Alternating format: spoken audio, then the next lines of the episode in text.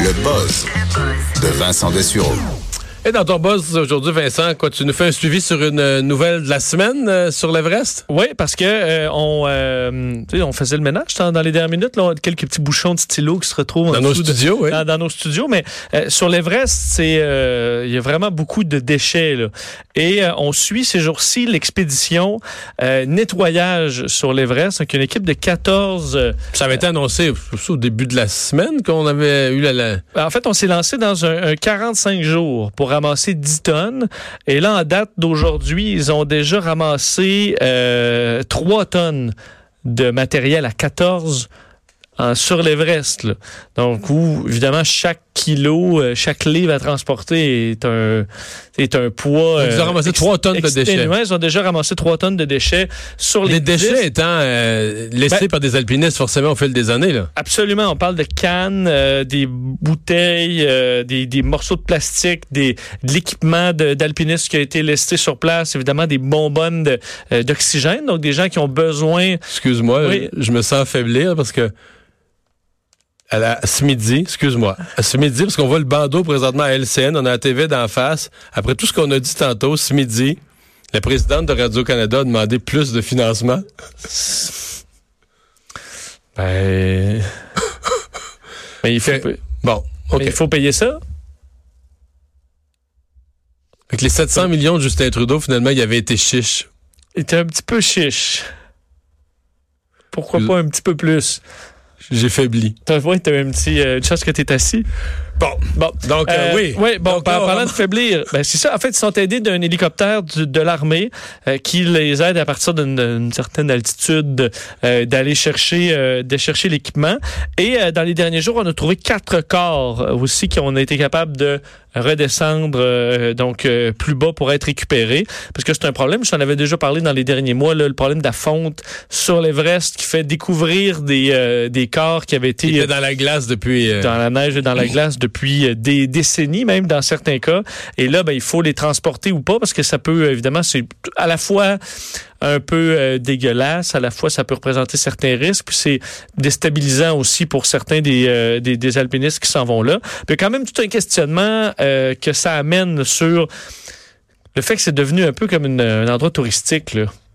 L'Everest. Alors, il y a- Mais jusqu'au camp de base. jusqu'au camp de Parce base. que passer ça, faut que tu sois un ben, touristique. Un super pro. entraîné. Hey, hey, Mais pas- le camp de base, il y en a beaucoup qui se font ça comme objectif là, d'aller au camp de base. Puis là, faut que tu sois un.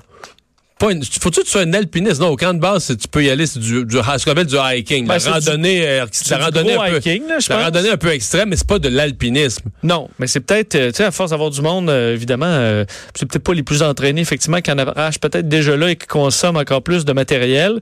Euh, sûr qu'en hauteur, c'est encore plus dur à aller chercher euh, une fois que tu as monté dans les autres camps. Alors, on commence le, ce petit ce petit nettoyage. Euh, on parle de quand même 200 personnes qui sont mortes sur les, les pentes de l'Everest depuis euh, 1922. Alors, l'équipe, on suivra leur travail dans les, euh, dans les prochains jours, qui se poursuit déjà 3 tonnes sur 10, euh, ce qui est quand même le- le- le, Mais en peu de temps, quand même, là. un peu de temps. C'est quand même le. le, le- À ce rythme-là, on va dépasser l'objectif de 10 tonnes, là. Ça se peut. À moins qu'on arrête à 10 tonnes, qu'on dise c'est assez. on est correct, on s'en Ouais, retourne. on a fait notre Mais euh, un immense travail. Euh, Facebook, qui, euh, hier, tu nous le disais, a banni des extrémistes, mais se fait maintenant critiquer. Ouais, critiquer parce que et ça, même quand ils font quelque chose qui est demandé par beaucoup de gens, ils réussissent des fois à se, se mettre les pieds d'un plat. C'est juste que hier, quand ils ont décidé, puis j'en parlais, là, Facebook a banni plusieurs personnalités de Facebook. C'est le cas d'Alex Jones ou de euh, Milo Yiannopoulos, donc des gens controversés qui insultent ou font font font rouler des fake des news, folies, des là, toutes sortes de folies. Euh, ben c'est qu'hier, euh, Facebook, un peu avant de bloquer tout le monde, a euh, décidé d'avertir certains médias d'avance. Ça a été le cas de CNN, The Atlantic, The Verge, qui est un site pour euh, les de, de nouvelles techno, pour les aviser que euh, on allait bannir ces gens-là. Le problème, c'est que les nouvelles sont sorties avant que que les comptes soient bannis.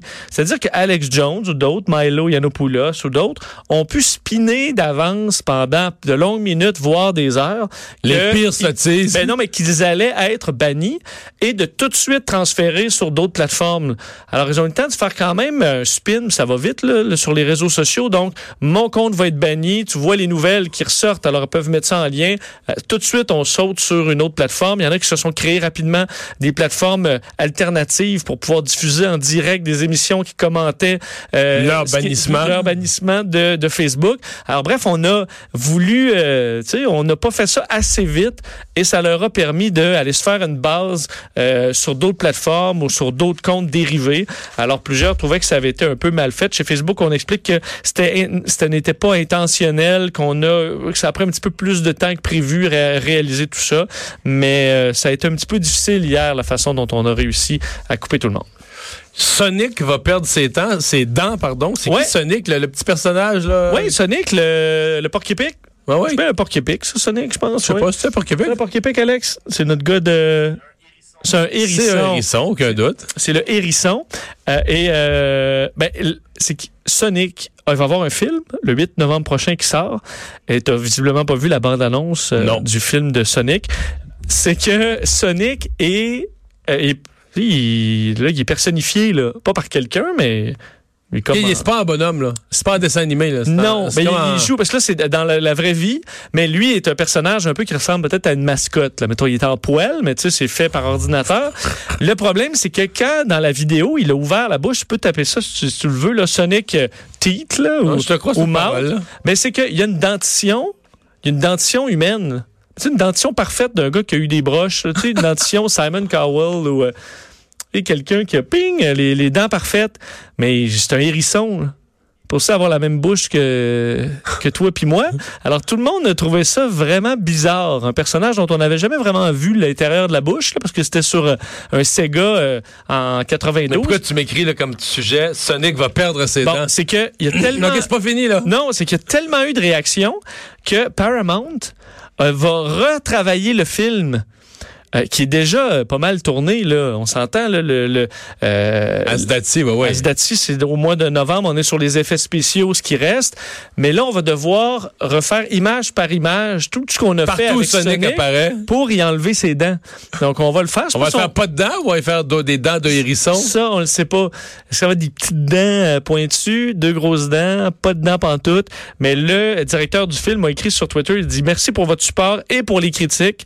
Le message a été clair et net. Vous n'êtes pas content avec le design. Vous voulez des changements. Ça va arriver. Euh, tout le monde à Paramount et Sega, parce que Sega collabore là, avec il va y eux, avoir un, un- un buzz supplémentaire à la veille de la sortie du film parce que tout le monde va avoir hâte de voir le Sonic pas de dents. ben, ou de voir la, la forme. Qu'est-ce qu'ils vont avoir fait avec les dents, là? Sauf que là, il y, a- il y a quand même de l'intérêt à savoir, est-ce que, parce que le- même lui a sorti le hashtag Gotta fix that, donc on, a- on a- on doit réparer ça, mais est-ce que Paramount va être capable, en l'espace de quelques mois, de faire tout ce travail-là supplémentaire sur le film pour enlever des dents à Sonic, ce qui est quand même, euh, Ben, ça change pas l'intrigue. Il pourrait le faire avec un dentier.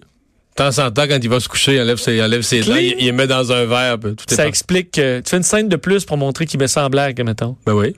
C'est vrai. Tu fais juste une petite scène de quelques secondes, il met ses dents dans un verre sur le bord de la table de chevet. Puis là, tu dis, ben, il y a les dents, mais c'est pas, c'est normal, il n'y a pas de dents, mais il y a un, C'est des dentier- il y a un dentier. C'est peut-être plus simple. C'est peut-être plus simple. Mais sachez-le, si ça vous a troublé, euh, le preview, ben, le Mais toi, 8 ça t'a-tu troublé quand t'as vu les dents, mettons, Ouais, l'image? c'est bizarre. Ah ouais? Ouais, c'est bizarre. Moi, j'ai pas été un gros fan. J'ai pas eu de Sega le plus jeune. J'étais plus Nintendo. Donc, Sonic, ça Ah, c'est un personnage de jeu vidéo aussi, Sonic, là. Ben oui. C'est surtout un personnage. Ah, ouais. à la base, c'est juste un personnage de jeu vidéo. Mais c'était sur Sega. Moi, j'en ai jamais eu. Je jouais, mettons, au Club Price. Là.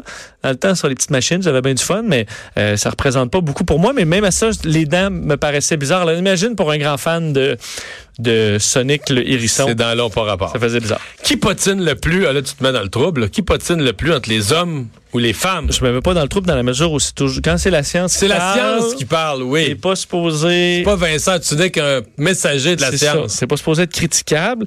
Euh, mais euh, la plus grande étude de l'histoire sur le patinage, euh, publiée euh, aujourd'hui, comme quoi, a fait, au fait auprès de 467 personnes. D'abord, il faut définir scientifiquement qu'est-ce que le patinage, Bon, là. je te l'explique. Pour eux, le patinage, c'est de parler d'une personne qui n'est pas présente dans la conversation, en bien, en mal ou de façon neutre. Alors, c'est assez vague. On s'est parlé de quelqu'un. Parler de quelqu'un. Si t'es pas là puis que je parle de toi avec Marie-Pierre, C'est patiner. Il calcule ça comme étant du patinage.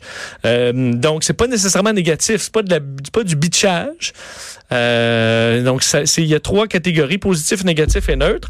Et ça peut être d'une personne qu'on connaît, comme ça peut être d'une célébrité, par exemple. Alors, si on parle des frasques de, du Canadien, ben, c'est du patinage aussi. Ça rentre Ou là-dedans. des Kardashian, ou Ou des Kardashian. Ou- Ça rentre là-dedans. Alors, ce qu'ils ont fait, ils ont pris presque 500 personnes, des hommes et des femmes, et ils ont, leur ont mis une petite espèce de pagette qui euh, enregistre tout ce qui se dit. Dès que tu parles, ça Un t'enregistre. potinomètre. Ça Un- mesure le... Un, ouais, un potinomètre, mais sauf que ça reconnaît pas le potin. Là, ensuite, tu es réécouté par des Ouais. scientifiques qui notent le temps que tu passes à déblatérer sur tes collègues. euh, et le, le temps que tu passes à faire autre chose de plus constructif. Et euh, d'un, le premier truc intéressant, c'est combien de temps par jour passe-t-on à patiner sur le monde? 20 minutes? Une demi-heure? 52 minutes. 52 minutes? 52 minutes par jour. En fait, ça représente 14% de tout ce qu'on dit dans une journée. C'est... Ben, pas ici à Cube, là. Ben non, ben non. Dans d'autres milieux, oui. Dans d'autres dans, dans d'autres milieux plus toxiques, c'est euh, c'est le cas, mais pas pas chez nous. Et euh, ce qui est intéressant, c'est qu'on a pu ventiler un petit peu les chiffres. Les plus jeunes patinent plus que les plus vieux, qui est peut-être Plus jeunes patinent plus que les plus vieux. À la fin, peut-être tu radotes plus des vieilles histoires, mais c'est pas vraiment du patinage. Tu parles Ah, de toi qui. Mais euh, donc, ça, c'est quand même intéressant. Euh, ensuite, on dit que euh, les la majorité du patinage, c'est neutre. Alors, c'est pas nécessaire, on n'est pas nécessairement méchant ou gentil envers quelqu'un, mais tu sais, on se raconte des histoires là, du quotidien. Le trois quarts du patinage, c'est neutre. Ensuite vient le bitchage, là, donc ce qui est négatif, et le positif. Alors, le dernier, c'est parler en bien de quelqu'un. C'est quand même le dernier des trois, là. C'est ce qu'on fait le moins, c'est de parler plate. en bien, bien de quelqu'un. C'est plate.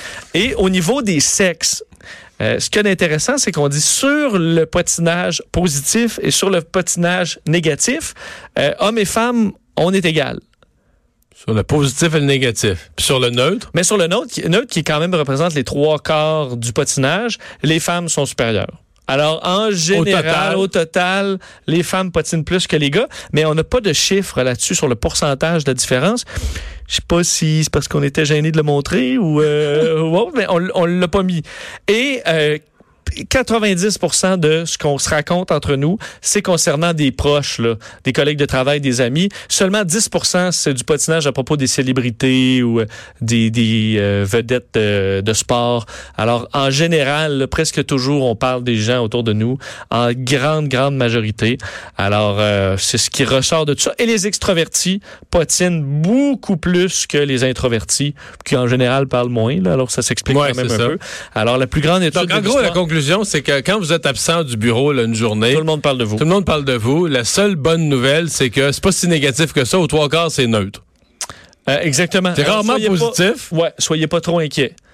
Au trois quarts, c'est neutre. Ben, tu sais, il y en a là, dans les bureaux, euh, des petits paravents, là, dès qu'il y en a une qui va euh, aux toilettes, là, puis là, revient, puis là, tout le monde est gentil, puis l'autre qui part. C'est quand même, c'est quand même ça la vie. Mais sachez-le, en majorité, c'est, c'est neutre. Bon, ben c'est rafraîchissant de savoir qu'ici, à Cube Radio, on vit pas ça. Non, c'est pas 52 minutes par jour. Où on est dans, juste dans le positif. Ah, c'est Quand peut-être t'es ça. pas là, je dis Mario, y es-tu fin? Puis le pire, c'est que c'est vrai, là. Ah, tabarnak. c'est ça. Euh, on va s'arrêter au retour. Tour d'horizon de l'actualité euh, du jour.